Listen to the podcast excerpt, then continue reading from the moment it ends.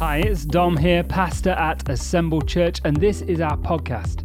We hope you find what you're looking for today and that you are challenged, inspired, and equipped to live out the life that God has for you.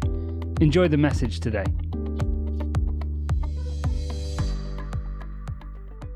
So, this morning we are going to be looking at uh, another one of the names of God. So, we've been in a bit of a series looking at the names of God we see through the Old Testament. And this morning we are going to look at uh, Jehovah Shalom.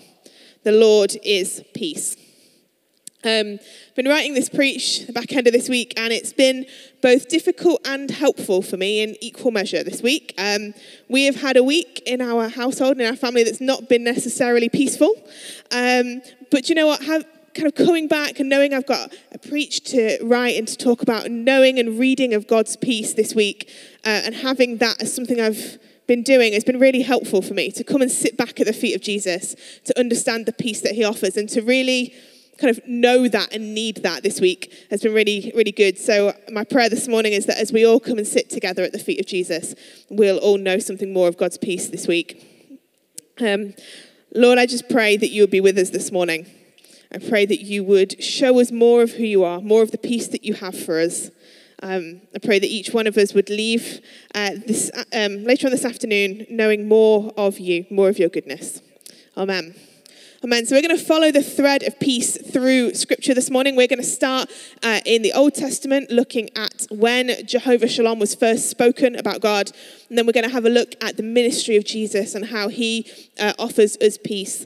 And then what does that look like for us uh, today? So, uh, this name for God, Jehovah Shalom, is first revealed in the book of Judges, chapter 6, and it's in the account of Gideon, which some of you may know.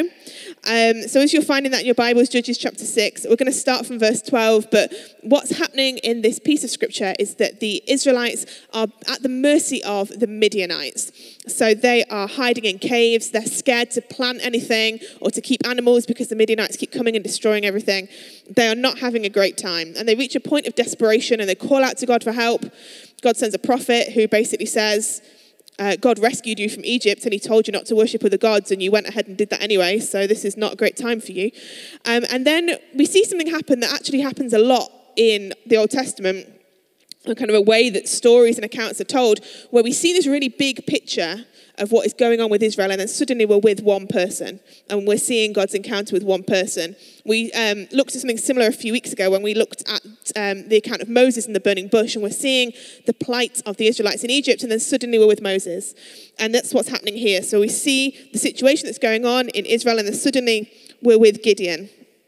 And in verse uh, 12, we see that uh, God sends an angel of the Lord to speak to Gideon. Um, when the angel of the Lord appeared to Gideon, he said, The Lord is with you, mighty warrior. Pardon me, my Lord, Gideon replied, but if the Lord is with us, why has all this happened to us? Where are all his wonders that our ancestors told us about when they said, Did the Lord not bring us up out of Egypt? But now the Lord has abandoned us and given us into the hand of Midian. The Lord turned to him and said, "Go in the strength I have, uh, go in the strength you have, and save Israel out of Midian's hand. Am I not sending you?" Pardon me, my lord, Gideon replied, but how can I save Israel? My clan is the weakest in Manasseh, and I am the least in my family. The Lord answered, I will be with you, and you will strike down all the Midianites, leaving none alive. Gideon replied, If now I have found favor in your eyes, give me a sign that it is really you talking to me. Please do not go away until I come back and bring my offering and set it before you. And the Lord said, I will wait until you return. Gideon went inside, prepared a young goat, and, um, and from an I can never say this word ephah of flour, he made bread without yeast.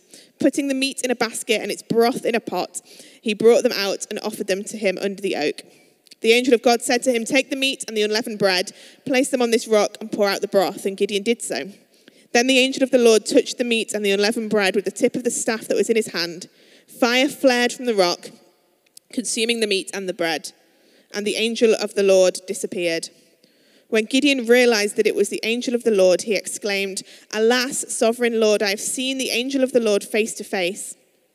But the Lord said to him, Peace, do not be afraid, you are not going to die. So Gideon built an altar to the Lord there and called it, The Lord is Peace. To this day, it stands in Ophrah and the Abiezrites. You know, I read this piece of scripture over and over this week as I was preparing, and I was thinking to myself, what is it in here that leads Gideon to declare the Lord is peace? Because to me, there are quite a few other characteristics that God is revealing of himself that to me seem more obvious as we, as we read it. It might be that we look in verse 14 and we see uh, that the Lord is one who sends us, maybe. Or in verse 16, the Lord is with us. Or we might see the power of, uh, of the angel of the Lord when he kind of, the fire comes out from the staff and we see that the Lord is powerful. But peace isn't something that initially strikes me as we read through this bit of scripture. But I think to understand why Gideon chooses peace, it's a lot of it hangs in verses 22 and 23. Um, you know, God will use Gideon to resolve this wider situation of unrest that they're that they're facing with the Midianites, and we see that as we read further in the account of Gideon. But it's peace in himself that Gideon is recognizing when he's declaring, "The Lord is peace." You know, it was understood uh, with Jewish people that um, that you can't see it's not just understood with Jewish people, it's, you see it in Scripture, and I'll give you the reference in a second. But you cannot see the face of God and live. We read that in Exodus chapter 33, verse 20. You cannot see my face, for no one may see me and live, God says. And we may say, well, God, um, Midian, no, Gideon, not Midian, Gideon isn't seeing the face of God. It says here that it's an, an angel of the Lord that visits Gideon. Um, the Lord being all in capitals, and we talked a few weeks ago about how when we see the Lord all in capitals in the Old Testament, it's a substitution for the divine name of God. And so it's an angel, a representative sent by the God of the Bible to Gideon.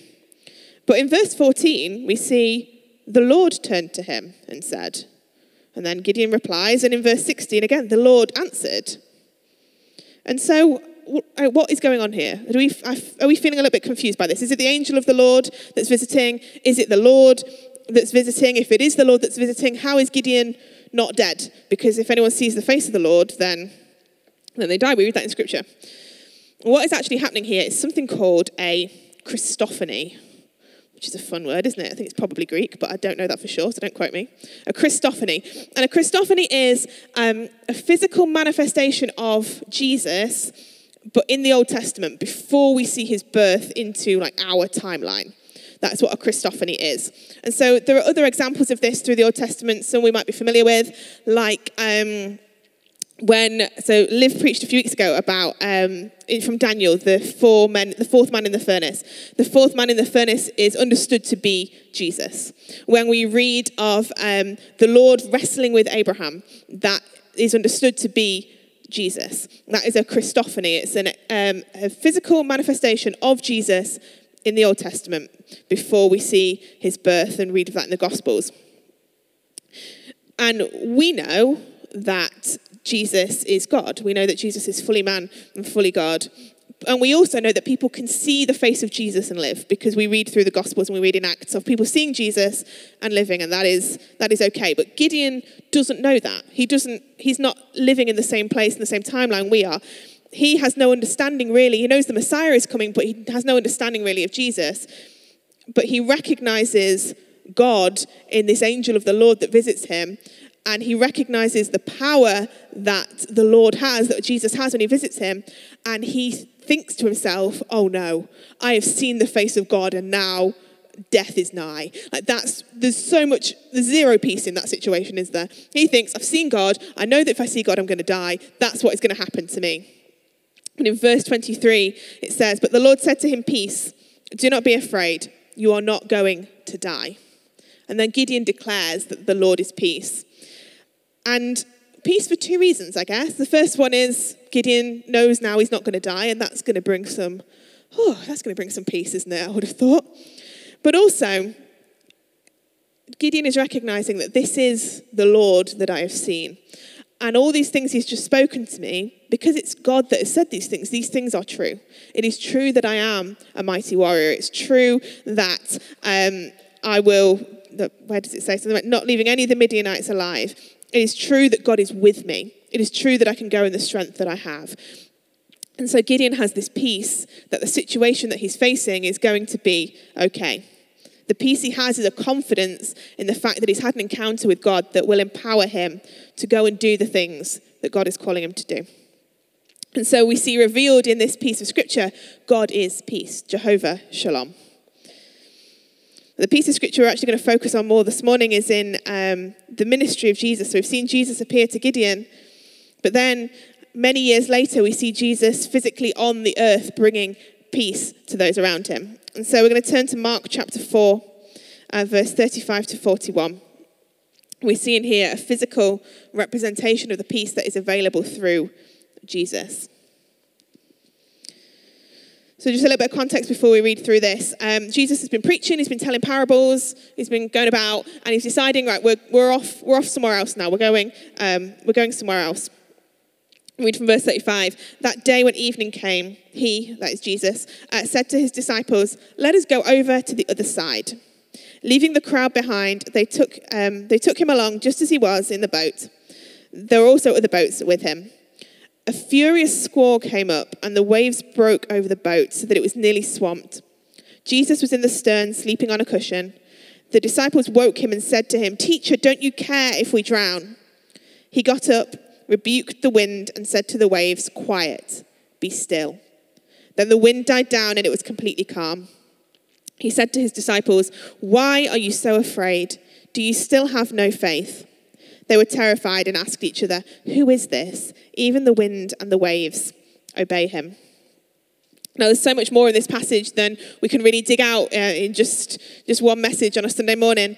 Um, but you know, part of what is in here is that in order to understand peace, we've got to appreciate that there is unrest, that there is uncertainty, that there are storms. And it's really easy for us to feel peace when, I don't know, maybe we're, we're in the bath, the spa music's going, the candles are lit. Like, it's easy to feel peace in that situation, isn't it? It's easy to feel peace when we're maybe around at someone's house and we've, we're enjoying good food and good company, and it's easy to feel peace in those situations. But to feel peace in situations that are so far from naturally peaceful, that is where we fully experience the supernatural peace that God brings. And without that unrest and that uncertainty, we can't experience the supernatural peace that God brings. And so to understand peace, we need to understand that there is, there is a storm. There is a storm. Now, don't you think it's interesting? I think it's interesting anyway, that Jesus chose this moment for them to cross the lake. Because we understand that Jesus is the Son of God, and given that, he knew that there was a storm coming before they even before he even suggested that they get in the boat. He knew that they were going to face this storm on the way across. So why not wait until it's a nice, calm, sunny day with no risk of storm until they cross? And I think it's because Jesus wants to reveal something more of himself to the disciples that he can only do in the storm. He's going to reveal something of his peace to his disciples, and he's going to reveal to them that he is Lord over creation. But in order for the disciples to see this more of who Jesus is, they had to face the storm. You know, Jesus knew there was going to be a storm and he sent the disciples anyway. And Jesus knows that the way that he sends us, sometimes there's going to be a storm, but he sends us anyway. And he sends us because there's something of himself that he wants to reveal to us in the storm.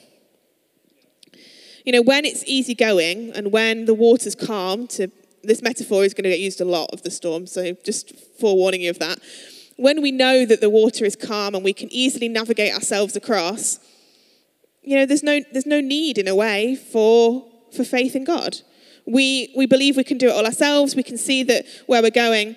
But as soon as the storms come, as soon as the wind and the waves start, we very, very quickly realize that we are not equipped on our own to deal with the storms that life throws at us we realize in that moment that we need to rely on Jesus. We need to rely on Jehovah Shalom in that moment. Know, Jesus knows there will be storms, but he sends us, he sends us anyway, because he wants to reveal something more of himself to us in, in those times. Um, a few years ago, um, me and Dom and Mela Martin and Alison and Barry, we went on a little trip to Israel. Uh, and we actually got to go onto the Sea of Galilee, which was unbelievable. We got in a boat and we headed out onto the Sea of Galilee, and it was easily the highlight of the trip for me. Just seeing the hills around and the water, and we, uh, we went out on the boat and we, we sang worship to God, and it was just incredible. Uh, we've got a photo. I think, oh, there it is. Look, it's just look at it. It's just so nice. There's a couple of little white clouds in the sky. The water is pretty calm. 30 minutes or so after that photo was taken, chaos. Dark clouds, chucking it down with rain. Came, it came across unbelievably quickly. And I felt so privileged that we got to see that because now when we read this passage of scripture, I really understand how quickly a storm can come in in this area. We got onto a boat quite happily, no inkling that there would be any kind of storm. And fortunately, we were back on dry land by the time that the storm came. But you could easily see how the disciples would have had no idea that there was going to be a storm coming. They would have just, because if, if, they had have had an inkling, they'd have probably said, no, let's not get in the boat. But they, there's no reason why they would have known. And I've seen that firsthand. But in, area, in this area, storms come in fast and they come out of nowhere. And for us, sometimes storms come in fast and they come out of, they come out of nowhere.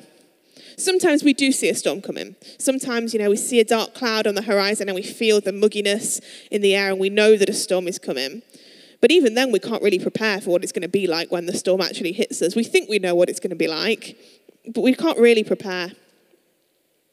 You know, sometimes we're at life group or we're about to put dinner on the table or at work and we get a phone call or someone comes round and suddenly we find ourselves just like the disciples in verse 37 with waves breaking over the boat and feeling like we're being nearly swamped one minute we're fine and the next minute we feel like we're in a sinking ship it's even more important that we rely on jesus to bring peace because we can't prepare for the storms. Even the ones we think we can prepare for, we can't prepare for. And there will be ones that we never even saw coming in the first place. So we need to rely on Jesus when we're outside of the storm, that when we're in the storm, he will bring peace to us. Because we can't prepare what for what it's going to be like when the rain comes and the, rain, uh, the waves are crashing and we're clinging on for dear life. And so we have to trust that whenever and wherever the storms come from, that Jesus will give us peace.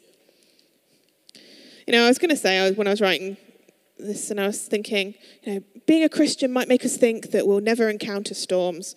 But I thought anyone that's been a Christian for more than about 30 seconds knows that that's, knows that that's not true. None of us might think that being a Christian will never encounter any storms.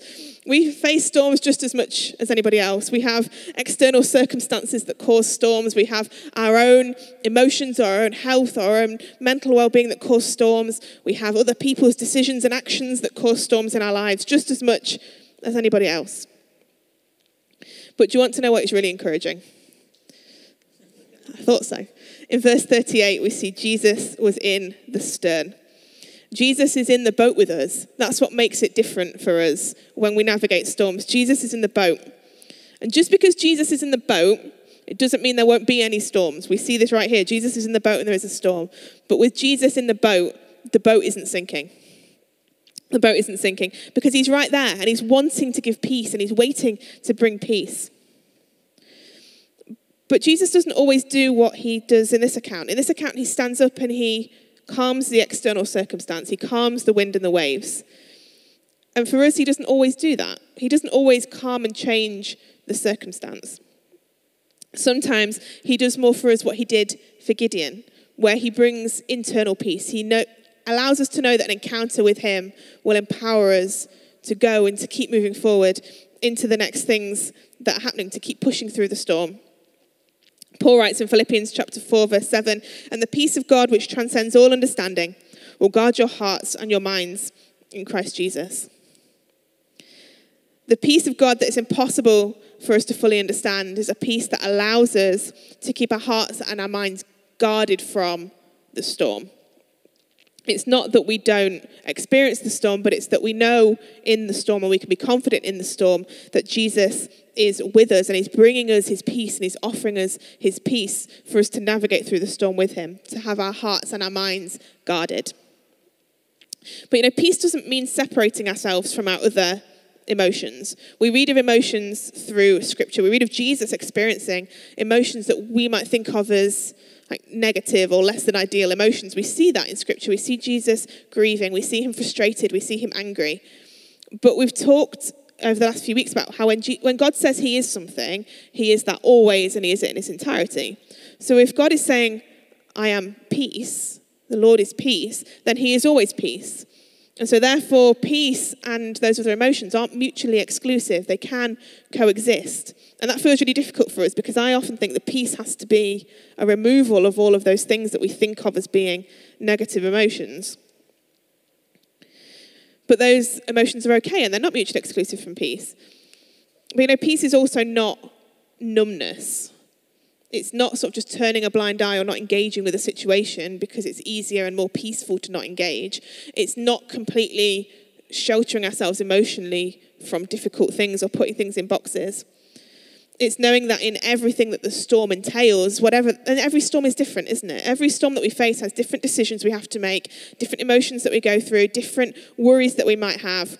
Each one is different.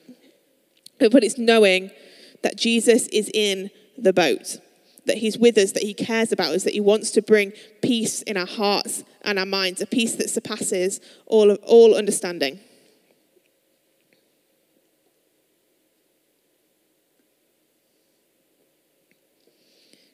It says in this account that the boat was nearly swamped. The boat was nearly swamped, and it was at that point that the disciples chose to wake up Jesus and ask him to help them. And it made me think really, how often do we do this? How often do we wait to the point where the waves are crashing and we're almost swamped before we decide that is the time that we're going to involve Jesus in this storm? We think, is this definitely a storm? Is this definitely too difficult for me to do by myself?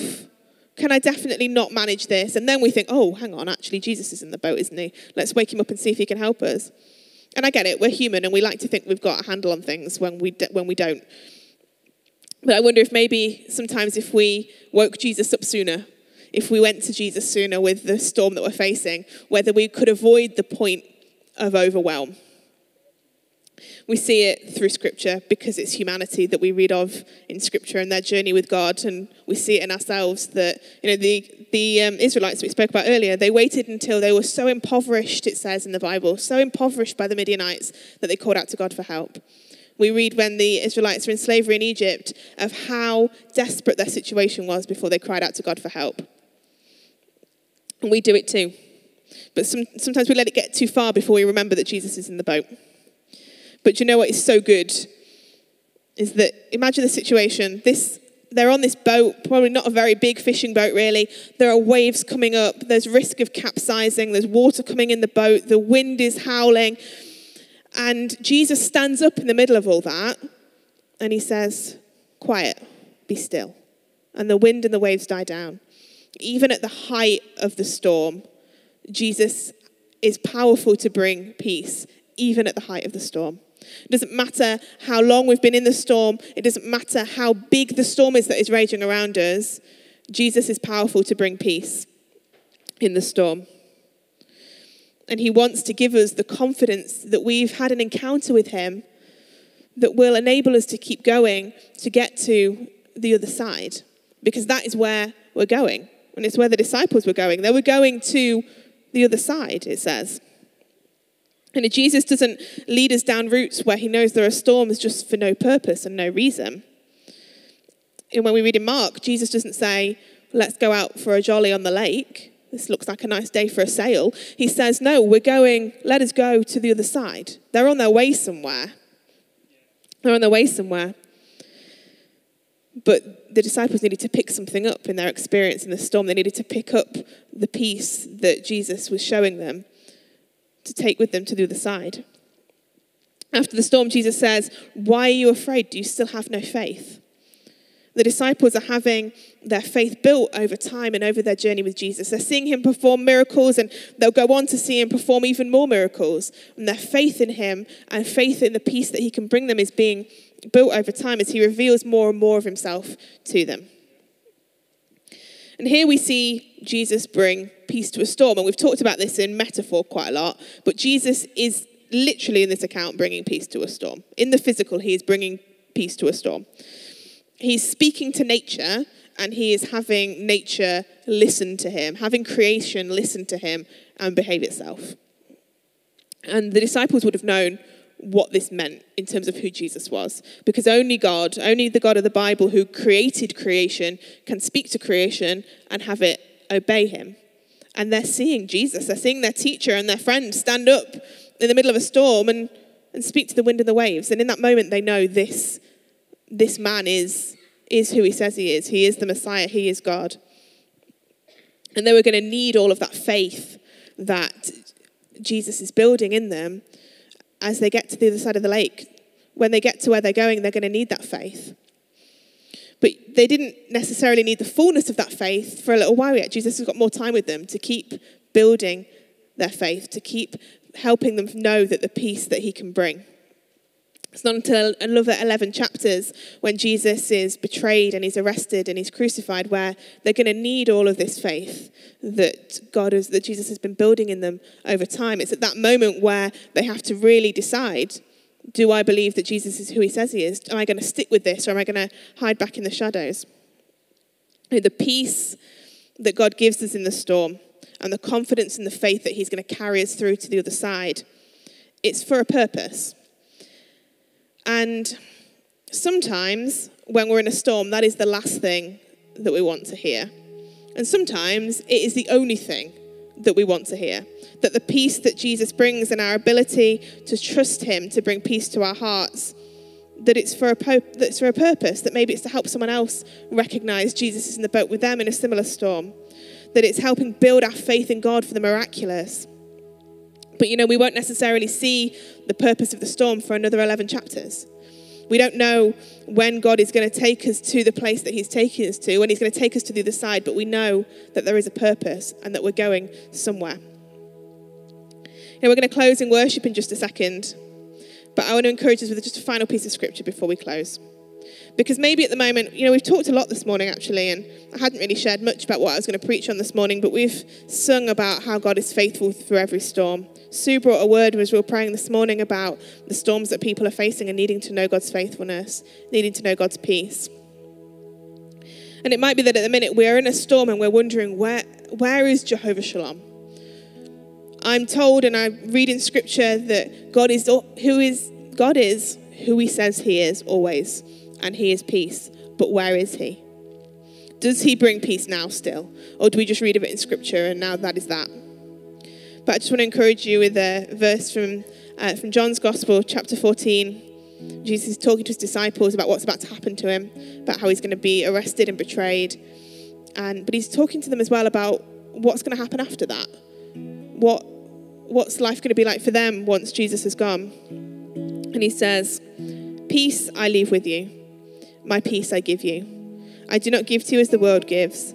Do not let your hearts be troubled, and do not be afraid the Father sends the Holy Spirit to us today so that we can experience the peace of Jesus, the peace that surpasses all understanding. It might feel sometimes like Jesus isn't in the boat, but he is in the boat. He might not be calming the external circumstances, but he can bring peace into our hearts and into our minds that transcends all understanding, that makes no sense with the storm that we're facing. And we're going to pray in just a moment. But I want to give an opportunity as well, as part of this moment, for, for any of us who maybe haven't ever thought about the fact that Jesus could be in the boat with us. That we see ourselves in storms and we find that confusing. And, you know, there's so many questions, I think, when we first come to faith about lots of things. But knowing that Jesus is in the boat with us is the first step to answering a lot of those questions, I think. And so we're going to pray through a prayer this morning that if you want to decide this morning that you want to acknowledge that Jesus is in the boat, you want to start on a journey in a life with Him, then we're going to pray this prayer together. I'm going to ask everyone to close their eyes, and if that's you this morning, raise your hand.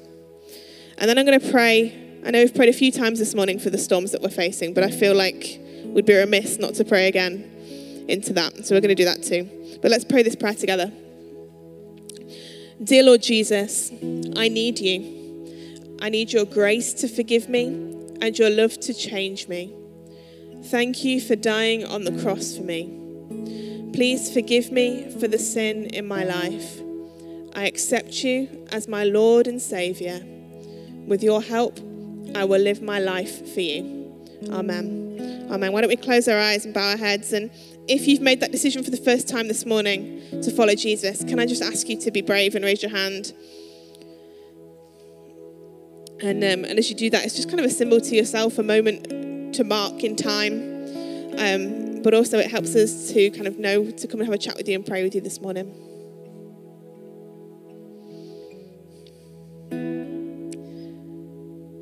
Lord, I thank you. I thank you that you are Jehovah Shalom, the Lord that brings peace, the Lord that is peace. And I pray this morning that whilst many of us in this room are, are facing storms, and they might be storms that have appeared out of nowhere and that have made us feel as though we're going to be overwhelmed and that we're going to capsize in our boats, or whether they're storms that have been rumbling on for years, Lord, I thank you that in every circumstance you can bring peace because you are peace.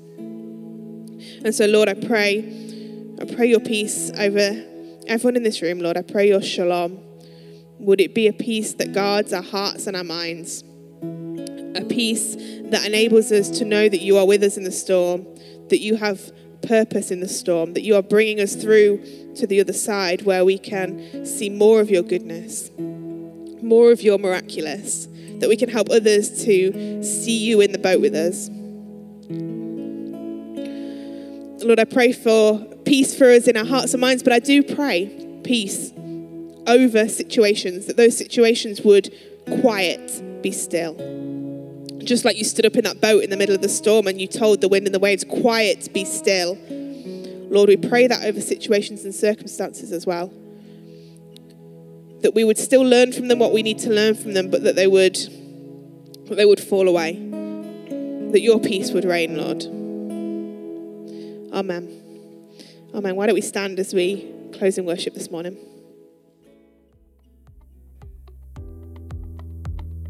That's all for now. We pray that you heard something that brought life to you today so that you may go and be the person that God called you to be. God bless you.